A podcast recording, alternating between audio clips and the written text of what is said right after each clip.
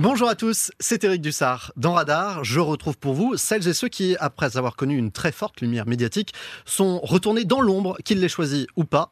Pour mon invité du jour, c'est un choix. Il a décidé de redevenir producteur et journaliste après avoir été pendant 15 ans l'animateur d'une émission culte. Si l'ennemi laisse une porte ouverte, il faut s'y précipiter. Sun Tzu, 500 ans avant Jésus-Christ.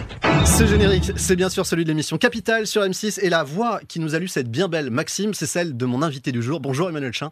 Bonjour Eric. En juin, ça fera 18 ans que vous avez quitté la présentation de, de Capital, désormais euh, animé par Julien Courbet. Et pour autant, je suis sûr qu'il y a encore des gens qui pensent que c'est toujours vous qui présentez ce magazine.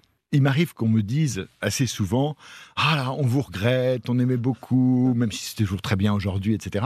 Et puis il y a des gens aussi qui, pensant que je ne suis plus à l'antenne, pensent que je suis quasiment au chômage, que je ne travaille plus. Donc ils me regardent d'un air un peu inquiet en disant Mais qu'est-ce que vous faites? Et quand je leur explique que je fais beaucoup plus de choses aujourd'hui que je n'en faisais à l'époque de Capital, où j'en faisais déjà beaucoup aussi, euh, eh bien, ils sont un peu étonnés parce qu'ils ne connaissent pas bien le métier de producteur. C'est ce qu'on va leur expliquer aussi aujourd'hui, ces activités. On va en reparler, mais d'abord, quand même, Nicolas de Taverneau, le grand patron d'M6, avait vu juste quand il vous avait dit Quoi que tu fasses en télé, on t'associera toute ta vie à Capital.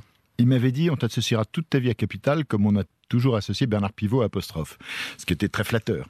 Et d'une certaine façon, il avait raison. Parce que c'est vrai que Capital, d'abord, ça a été une expérience extraordinaire dans ma vie professionnelle. J'ai adoré inventer, créer avec les équipes d'M6 cette émission. J'ai adoré la produire parce que je la présentais, certes, mais je la produisais surtout au sein d'M6, c'est-à-dire je choisissais les sujets que nous traitions, je travaillais avec l'équipe des journalistes euh, pour trouver les angles, revoir les sujets au montage, et la partie de la présentation, qui était la partie visible pour les téléspectateurs, c'était peut-être 5 à 10% de mon temps de travail, c'était 4 heures par semaine. Depuis Capital, même si on vous voit moins à la télé, pour ne pas dire plus du tout, euh, vous avez fait énormément de choses, on va en parler. Mais d'abord, retour donc sur l'incroyable histoire de ce magazine que vous lancez, alors que vous n'avez que 26 ans et quasiment aucune expérience en télé. Aucune. Ça, ça a été la chance d'arriver sur M6, qui était une chaîne qui existait depuis quelques mois. J'ai rejoint M6, j'avais 25 ans. Euh, vous étiez dans, le, dans le marketing, vous Dans hein, le base, hein. marketing, je travaillais chez Danone, j'avais fait une école de commerce, HEC, et je travaillais dans une entreprise, et j'ai eu envie d'être journaliste. Et à 25 ans, je me suis dit, j'ai rien à perdre. Et je suis rentré à M6, trois mois après la création de la chaîne, et très vite, Nicolas Taverneau m'a dit, bah, puisque tu connais le monde de, de l'entreprise et de l'économie, tu vas traiter l'économie. Je me souviens, au tout début d'M6 et de Capital, on passait le dimanche entre le film du dimanche soir et les films érotiques euh, qui étaient à, à 22h30. Et Changement on, d'ambiance. on passait à 22h20, juste entre les deux. Et ça durait un quart d'heure au début, Capital. Et selon la durée du film de TF1, on faisait des audiences qui pouvaient varier du simple au triple. Mhm. Parce qu'à la fin du film de TF1, que les gens regardaient en masse le dimanche soir, ils zappaient pour aller voir, pour beaucoup, le film érotique à partir de 22h30. Et quand le film de TF1 était court, ils zappaient vers 22h20, 25, ils tombaient sur cet ovni qui était Capital, et euh, ils regardaient pas forcément Capital, mais ça comptabilisait les audiences. Donc on faisait des audiences records. Et quand le film de TF1 était un peu long, il tombait directement sur le film érotique et on était passé à la trappe. Donc on- ça rend très humble sur les audiences, si vous voulez. Mais en tout cas, Capital a été porté par le film érotique du dimanche Absolument. soir. On s'est rodé. et puis un jour, euh, Nicolas de Taverneau me dit on va faire les enquêtes de Capital sur une demi-heure. On a fait la première sur l'économie des taxis, je me souviens, et on a fait un carton parce qu'on a raconté comment les taxis, l'économie des taxis, c'était ça, ça- sur des sujets, c'était ça Capital. Et c'est toujours ça. C'est de Des sujets très concrets. très proches des gens et de raconter en images les coulisses de l'économie euh, avec une forme d'écriture très haletante, très prenante, avec des enjeux, des personnages. Et je crois que nous avons inventé, clairement, avec toute l'équipe de Capital, nous avons inventé une écriture télé, nous avons inventé une écriture magazine, qui d'ailleurs a été beaucoup copiée ensuite. Et d'ailleurs, quand je suis devenu producteur indépendamment d'M6, on me disait fais-nous une émission comme Capital. Je dis non, il n'y en a qu'une, c'est Capital. Maintenant, il faut inventer d'autres choses. Je suis allé au grenier d'M6 et je crois avoir retrouvé ce qui est l'une des toutes premières euh, de Capital. Bonjour et bienvenue pour la première émission de Capital. Cette semaine, les marchés financiers ont retrouvé confiance. Les Américains, à qui l'on avait reproché de vivre au-dessus de leurs moyens, se montrent, semble-t-il, plus raisonnables. Résultat, 1% environ de hausse à Wall Street en 5 jours. C'est un bon résultat. Un petit peu moins à Tokyo. C'est en fait à Paris que la progression a été la plus forte. On l'entend dès vos débuts, hein, vous avez euh, indéniablement un style bien à vous, un ton très sobre, didactique, accompagné d'une gestuelle un peu raide, diront certains. Je me suis toujours demandé, euh, c'était voulu pour faire l'anti-animateur télé ou c'était parce que vous étiez pas si à l'aise que ça devant les caméras à vos débuts D'abord, je n'étais pas animateur télé. J'étais euh, un journaliste passionné d'économie. J'avais envie de raconter l'économie. Je connaissais ce monde-là parce que j'avais travaillé dans une entreprise. Et je n'ai pensé à rien. Je ne voulais faire ni pour ni anti. J'étais et je suis d'un caractère très spontané, très passionné, et je fais les choses telles que je les ressens. Euh, c'est vrai que j'avais une gestuelle peut-être un peu raide, euh, un peu agité aussi. Je me souviens, après un interview que j'avais fait du président de la République de l'époque, Jacques Chirac. On l'entendra tout à l'heure. Je m'étais retrouvé avec ma marionnette au guignol et on voyait un type tout à fait agité, un peu emporté, etc. Donc, et, C'est vous, vous n'êtes pas formaté, vous n'avez jamais joué à l'animateur télé. Non, non, je ne suis pas formaté. D'ailleurs, j'ai animé cette émission et je l'ai présentée un peu comme le capitaine d'une équipe de foot va tirer le penalty au moment de la finale de la Coupe du Monde. On dit, t'es le capitaine, c'est toi qui vas tirer le penalty. Donc, on m'a demandé d'aller présenter le travail de toute une équipe que je portais et que, euh, que j'animais. Mais mon Graal dans la vie, c'était pas d'être à la télé. C'est jamais quelque chose que j'ai recherché. Je pense qu'il y a des gens pour qui l'antenne est quelque chose d'absolument indépassable. Ils veulent rester à l'antenne quoi qu'il arrive. Euh, sans antenne, ils crèvent. Moi, je n'avais pas besoin de l'antenne pour être heureux. Ça m'a beaucoup plu, j'ai aimé ça. Et puis ensuite, j'ai fait d'autres choses. Cette notoriété, elle a été très forte, vous le disiez, hein, parce que les audiences de Capital ont tout de suite euh, été énormes. Ça vous a plu de ne plus pouvoir faire un pas dans la rue sans être reconnu, Emmanuel Chin? Alors j'ai toujours aimé euh, faire une séparation très forte entre ma vie privée et ma vie publique à l'époque où j'étais à l'antenne. Et je n'aimais pas trop cette euh, pression médiatique. Et d'ailleurs, je me suis toujours beaucoup protégé de ce point de vue-là. On m'a jamais vu dans les magazines euh, montrer ma vie privée, etc. J'étais très, très... Euh, voilà, je n'ai jamais mélangé les choses. Et donc, j'étais assez heureux, effectivement, à un moment, de retrouver une vie normale où on vous... voilà, j'avais pas besoin de ça pour Retrouver un rapport normal aux gens aussi je pense que par euh, ce que je suis, par mon éducation, par ce que sont mes amis, ma famille, j'ai toujours eu un rapport assez normal avec les gens. C'est-à-dire que je me suis jamais laissé griser parce que l'antenne apportait. Euh, vous êtes jamais perdu dans cette notoriété-là? Je ne crois pas. Non, non, je ne pense pas. Est-ce que vous avez vraiment pu faire tous les sujets que vous souhaitiez? Ou parfois M6 vous disait euh, pas touche à celui-là, il est annonceur sur la chaîne non, je dois reconnaître que Nicolas Taverneau euh, et Jean Drucker à l'époque m'ont laissé une très très grande liberté éditoriale. Même si c'était un annonceur d'M6 Bien sûr, même si c'était un annonceur, parce qu'il y avait une exigence journalistique, une rigueur journalistique forte. Si un jour un annonceur est un peu fâché et fait une pression pour des mauvaises raisons, eh bien, peut-être qu'il enlève son budget pendant un temps, mais il reviendra où ses concurrents prendront le budget. Parce que le média est puissant. Parce que le média est puissant. Ce qu'il faut, par contre, c'est être irréprochable. Vous aviez donc une totale liberté de ton dans les reportages, mais aussi dans vos interviews, euh, Emmanuel Chin. Je me souviens d'une émission avec Smaïn, vous lui aviez un peu fait perdre son sens de l'humour ce soir-là. Est-ce que vous touchez des droits d'auteur? Oui. Bon, alors pas de chiffres là aussi? Non, mais pourquoi vous Non, alors, pas de chiffres. Non, mais le système. comment ça attendez, laissez-moi parler. Pourquoi voulez-vous des chiffres? Pourquoi? Est-ce que moi, en venant ici, je vais vous demander combien vous gagnez? Est-ce que vous pensez que ça peut intéresser les gens? Que je sache, moi, et que le spectateur sache combien vous gagnez. Alors, je vais vous poser une question, vous gagnez combien par mois? Alors, si je vous réponds, vous me répondez. Moi, je gagne 55 000 francs par mois. Eh ben moi, je gagne beaucoup plus. Et hop, une pirouette pour ne pas répondre à votre question, alors que vous, vous aviez eu la sincérité de répondre, vous étiez fait un peu avoir euh, ce soir-là. Pas du tout. Je crois que j'avais tout à fait bien fait de le faire parce que, contrairement à ce que dit Smaïn, je crois que ça intéressait les gens. Quand je lui dis, demandais euh, les droits d'auteur, c'était pour comprendre aujourd'hui un comique, comment il est rémunéré. Euh, parce que quand il fait un spectacle, il y a l'argent qui est payé par le spectateur dans la salle, il y en a qui va au producteur, il y en a qui va à la salle, il y en Sauf a qu'au final, ça fait beaucoup, beaucoup d'argent et que l'argent reste un sujet tabou en France. L'argent est longtemps resté un sujet tabou, reste encore un sujet tabou et ça revient peut-être aussi à une culture en France qui est de ce point de vue-là très en retrait des cultures anglo-saxonnes où on considère que l'argent c'est sale. Voilà, c'est sale. Quelqu'un qui gagne de l'argent quelque part, il l'a volé. C'est un peu dans l'inconscient collectif français, il y a un peu de ça, euh, si vous voulez. Et le tabou dans le tabou, c'est l'argent public. Alors là, vous allez briser cette omerta en étant euh, le premier à faire une enquête sur le train de vie de l'État. Ça n'avait pas dû être simple, ça. Hein C'était absolument passionnant. Et je me souviens d'un sujet sur les fonds secrets de l'État. On avait fait un sujet sur les fonds secrets de l'État et le journaliste euh, Mathieu Schwartz euh, revenait. Il avait rencontré beaucoup de gens qui lui parlaient et qui lui donnaient plein d'infos, mais qui voulaient pas être filmés et qui voulaient pas parler in, comme on dit, c'est-à-dire qu'il disait je vous dis ça, c'est la vérité, vous pouvez le recouper, mais je veux pas le dire moi-même. Et donc il revenait, il me disait mais comment je vais construire un reportage avec ça? Parce que j'ai plein d'informations. Et j'ai dit écoute, continue. Le plus important, c'est d'avoir de l'info. Au pire, je t'inviterai en plateau et tu viendras me raconter tout ce qu'on t'a dit. On a fait un record d'audience avec cette émission. On a fait 25% de part de marché à l'époque. Et 6 millions de téléspectateurs, il me semble. 6 millions de téléspectateurs. Le train de vie de l'État, je me souviens, on avait suivi aussi euh, Chirac en voyage officiel qui venait d'être nommé, euh, élu président de la République pour voir euh, quel était l'intérêt de ces voyages officiels où il emmenait des chefs d'entreprise pour gagner des contrats, etc. C'était absolument passionnant. Jacques Chirac dans un sujet de capital et Jacques Chirac que vous allez retrouver en 1996 puisque vous êtes choisi pour être l'un des intervieweurs du président Jacques Chirac lors d'une émission spéciale euh, sur TF1. Et avec vous, Emmanuel Chin, cet entretien va même devenir très très spécial car vous allez légèrement bousculer le président. Un million et demi de gens comme cette femme qui ont des contrats précaires. cette année, contrats précaires. Cette année, quatre fois euh, plus de contrats oui, à durée déterminée. Vous voulez me démontrer, Monsieur Chin, qu'il y a du chômage? Parce que ça, je le sais. Je voudrais en fait essayer de comprendre ce que vous pouvez faire. Il y a la volonté, puis il y a le principe de réalité. Oui, il y a le principe de réalité. Donc... Monsieur Chin, vous dites qu'il faut remettre la France en marche. C'est vous qui le dites. Oui, ben nous disons.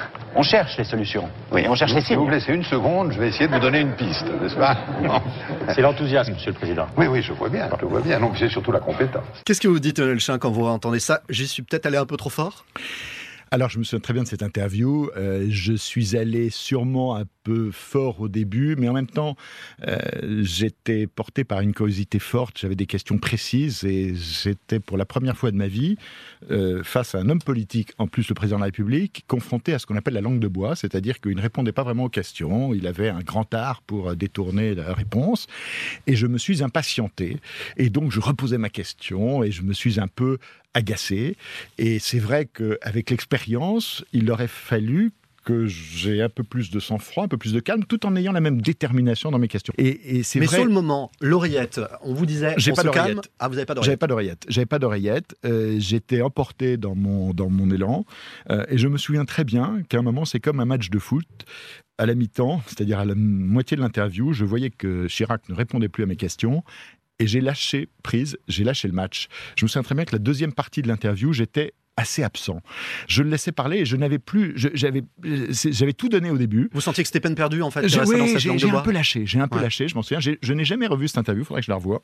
Mais, euh, mais c'était un moment. Et alors, ce qui était très drôle, je vais vous raconter une anecdote. Euh, je suis sorti de la. De, de, de. Chaque fois que je croisais quelqu'un, il regardait ses pompes. Euh, je me dis, oh là là, ça n'a pas dû bien se passer. Puis là-dessus, Claude Chirac arrive et vient me voir et me dit euh, euh, Emmanuel, quand vous êtes arrivé, le président s'est réveillé. Elle parlait de son père en disant le président, ou elle l'appelait ou Chirac ou le président. Jamais. Et je dis, ah bon Elle dit, oui, oui, parce que vous êtes arrivé tout d'un coup, bah, il s'est réveillé et Chirac, je lui ai servi du coup de sparring partner. Et puis Chirac est arrivé après, il est venu me voir, il m'a dit, ah, Emmanuel Chin, laissez-moi vous présenter Bernadette. Et je me suis retrouvé, et Bernadette qui m'a dit, ah, vous aviez l'air très ému en interviewant mon mari. On s'est retrouvé devant les, les grandes, euh, à l'Élysée. J'étais après, parce qu'après euh, l'émission s'était passée à l'Élysée, il y avait plein de monde, etc. Et je me retrouve comme ça. C'était un moment tout à fait inattendu, en fait. Ouais. Ce que j'ai lu était donc vrai, vous imitez à merveille Jacques Chirac, comme on l'a entendu il y a un instant. J'aime bien imiter. euh, Vous en avez d'autres euh, Oui, j'en ai quelques autres. J'aime- Oui, il y a quelques présidents de la République que je. Nicolas Sarkozy aussi, hein, vous le tenez. Ah, Écoutez, monsieur non, c'est surtout ça gestuelle. Écoutez-moi, vous m'avez jamais interviewé. C'est Lagache qui m'avait interviewé à l'époque quand j'étais président. Hein Lagache m'avait interviewé. Et Emmanuel Macron. Non, c'est très difficile d'interviewer Emmanuel Macron. Emmanuel Macron, que vous aviez suivi, euh, vous aviez produit un documentaire sur sa campagne euh, en, en 2016. Euh, il en sera de même pour sa prochaine campagne qu'on peut imaginer en 2022. Vous avez de nouveau produit un documentaire ou pas? On verra. Faut-il qu'il soit encore candidat? Imaginons qu'il le soit. Pourquoi pas? Ce serait tout aussi intéressant pour vous, puisque c'est évidemment plus le même profil, ce serait plus cette euh, même euh, Je ne sais ascension pas. fulgurante maintenant. Je- oui, je- nous avions suivi effectivement euh, Emmanuel Macron, un documentaire qui s'appelait Emmanuel Macron, la stratégie du météore, et nous l'avions suivi assez tôt. Et, euh, et on avait fait un documentaire qui racontait d'où il venait et quelle était effectivement cette trajectoire euh, insensée. Aujourd'hui, l'histoire serait différente. Je ne sais pas si c'est le documentaire qui serait le plus adapté aux écritures télévisuelles à venir de la future campagne. Nous réfléchissons à d'autres formats. Emmanuel Chin, ceux qui nous écoutent ne le savent peut-être pas, euh, mais on vous doit aussi de très grands succès à la télé en tant que producteur, cette fois, via la société que vous avez créée avec votre ami Thierry Bizot, Éléphant et compagnie. Parmi vos nombreux succès, des magazines, 7 à 8 sur TF1, Les pouvoirs extraordinaires du corps humain sur France 2, mais aussi des séries, Fais pas ci, fais pas ça, Par en mode d'emploi, La stagiaire avec Michel Bernier, ou encore de nombreuses fictions unitaires. Euh, je pense par exemple à, Jacqueline Sauvage avec Muriel Robin. Est-ce que c'est pas trop dur de lutter sur ce terrain de la fiction contre les géants que sont devenus les, plateformes type euh, Netflix? Au contraire, euh, aujourd'hui avec les plateformes, vous avez un essor extraordinaire des séries. Les gens adorent regarder les séries. Nous en produisons pour les chaînes de télévision, pour toutes les chaînes de télévision. Nous en produisons aussi pour les plateformes. Nous avons un projet en ce moment en écriture et qui sera bientôt en tournage pour Netflix, d'une série qui va être assez extraordinaire, je crois. Pour Disney, nous vendu, sujet? avons vendu également une série euh, pour Disney. Je ne peux pas en parler parce que vous savez, il y a un côté très stratégique chez Netflix, c'est que ils se réservent et ils ont le droit l'annonce de leurs exclusivités et de leurs nouvelles séries. En tout cas, ça sera une série, je peux vous l'assurer, qui sera euh, assez remarquable. J'ai lu les premiers épisodes, c'est formidable. ne dites pas de quoi ça va parler, mais avec qui peut-être? Ah, euh, Je ne sais même pas si je peux dire avec qui. En tout cas, c'est une, euh, un grand talent, une grand talent, une femme grand talent, qui est en partie à l'origine de cette série, qui l'écrit, la coécrit avec des scénaristes avec qui nous travaillons et qui va la co-réaliser. Mais en tout cas, pour répondre à votre question, nous sommes dans un moment où on a envie de séries il y a de plus en plus de séries, le niveau des séries augmente. Nous avons un problème en France, c'est la question des scénaristes. C'est-à-dire que nous n'avons pas assez de scénaristes aujourd'hui pour répondre à la demande qui est très forte. Et aujourd'hui, je pense que, alors pour tous ceux qui nous écoutent, qui ont envie d'écrire et devenir scénariste, alors là, c'est un métier, je vous l'assure, qui est un métier en or, en or au sens où il y aura de la demande, il y a des besoins. Et nous n'avons pas assez de scénaristes, même si on a des bons, nous n'en avons pas assez en France, pas assez de bons scénaristes. Et quand on travaille avec les plateformes américaines, que ce soit Disney ou Netflix, c'est extraordinairement stimulant. Y a un professionnalisme exceptionnel. C'est-à-dire que vous leur envoyez les textes dans la semaine qui suit. Vous avez des commentaires extrêmement précis, très pertinents. On travaille, nous producteurs, avec ces plateformes, comme avec les chaînes de télévision, mais de façon extraordinairement stimulante. Travailler avec Netflix, c'est aussi le plaisir de travailler avec des budgets plus conséquents qu'à la télévision? Ce qui est vrai, c'est que euh, les plateformes, parce qu'elles touchent parfois le monde entier, donc des publics beaucoup plus larges. Quand vous voyez Lupin sur Netflix, il paraît qu'il y a eu des dizaines, des dizaines, de millions de gens qui ont eu. Donc, comme ils ont un public potentiellement beaucoup plus large, ils peuvent mettre plus d'argent pour investir sur la série. Maintenant, pour le producteur, ça vous donne plus de moyens, mais le producteur, la différence entre les plateformes et les chaînes de télévision, sur les plateformes, on définit quel est, je dirais, son salaire, la rémunération de son travail, qui est un travail important. Ce sera temps, quoi qu'il arrive. Quand vous faites une chaîne de télévision, une série pour une chaîne de télévision, vous avez un budget et là, vous gérez votre risque. Et si vous gérez bien le budget, vous pouvez gagner une marge qui peut être de 10%, 12%, 8%, selon la qualité euh, de la production et de la façon dont vous gérez les choses. Donc, euh, c'est ça la différence essentiellement. En télévision, on va gérer son budget. Alors on, va gérer son budget, on vous donne un budget et vous le gérez.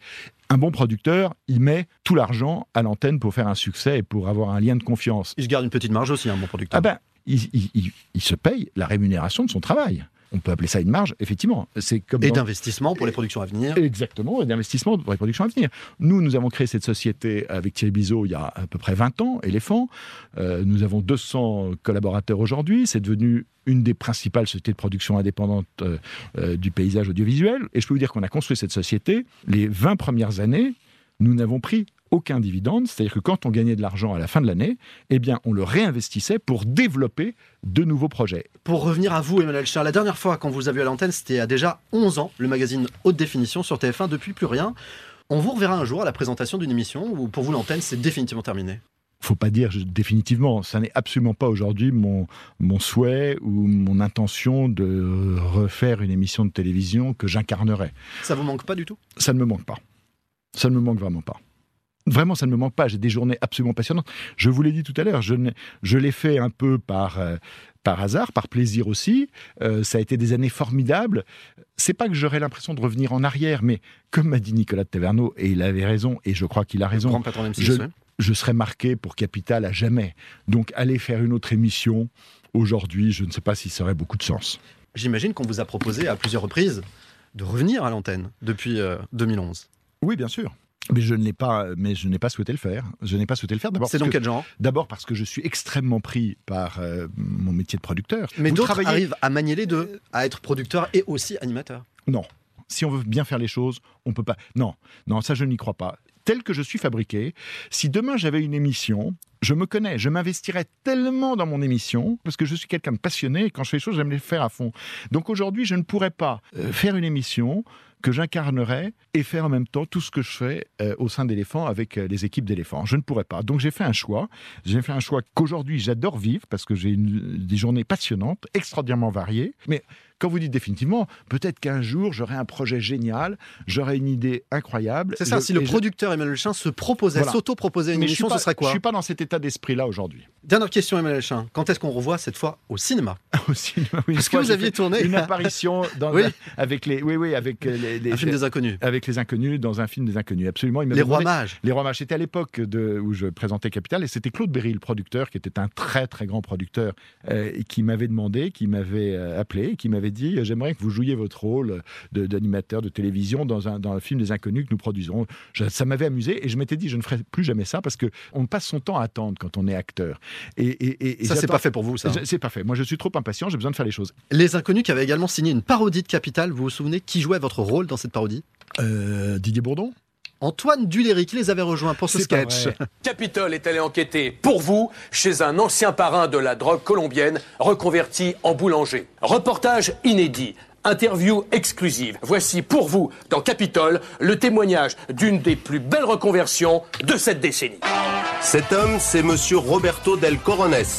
C'est lui l'ex-parrain de la drogue, aujourd'hui boulanger. Il fait non seulement le meilleur pain du département, mais en plus il a su importer certaines recettes traditionnelles de son pays. Vous avez de la farine à crêpes Oui. Sans grumeaux Oui. Mais si tu veux, j'ai des pochettes surprises, si tu veux.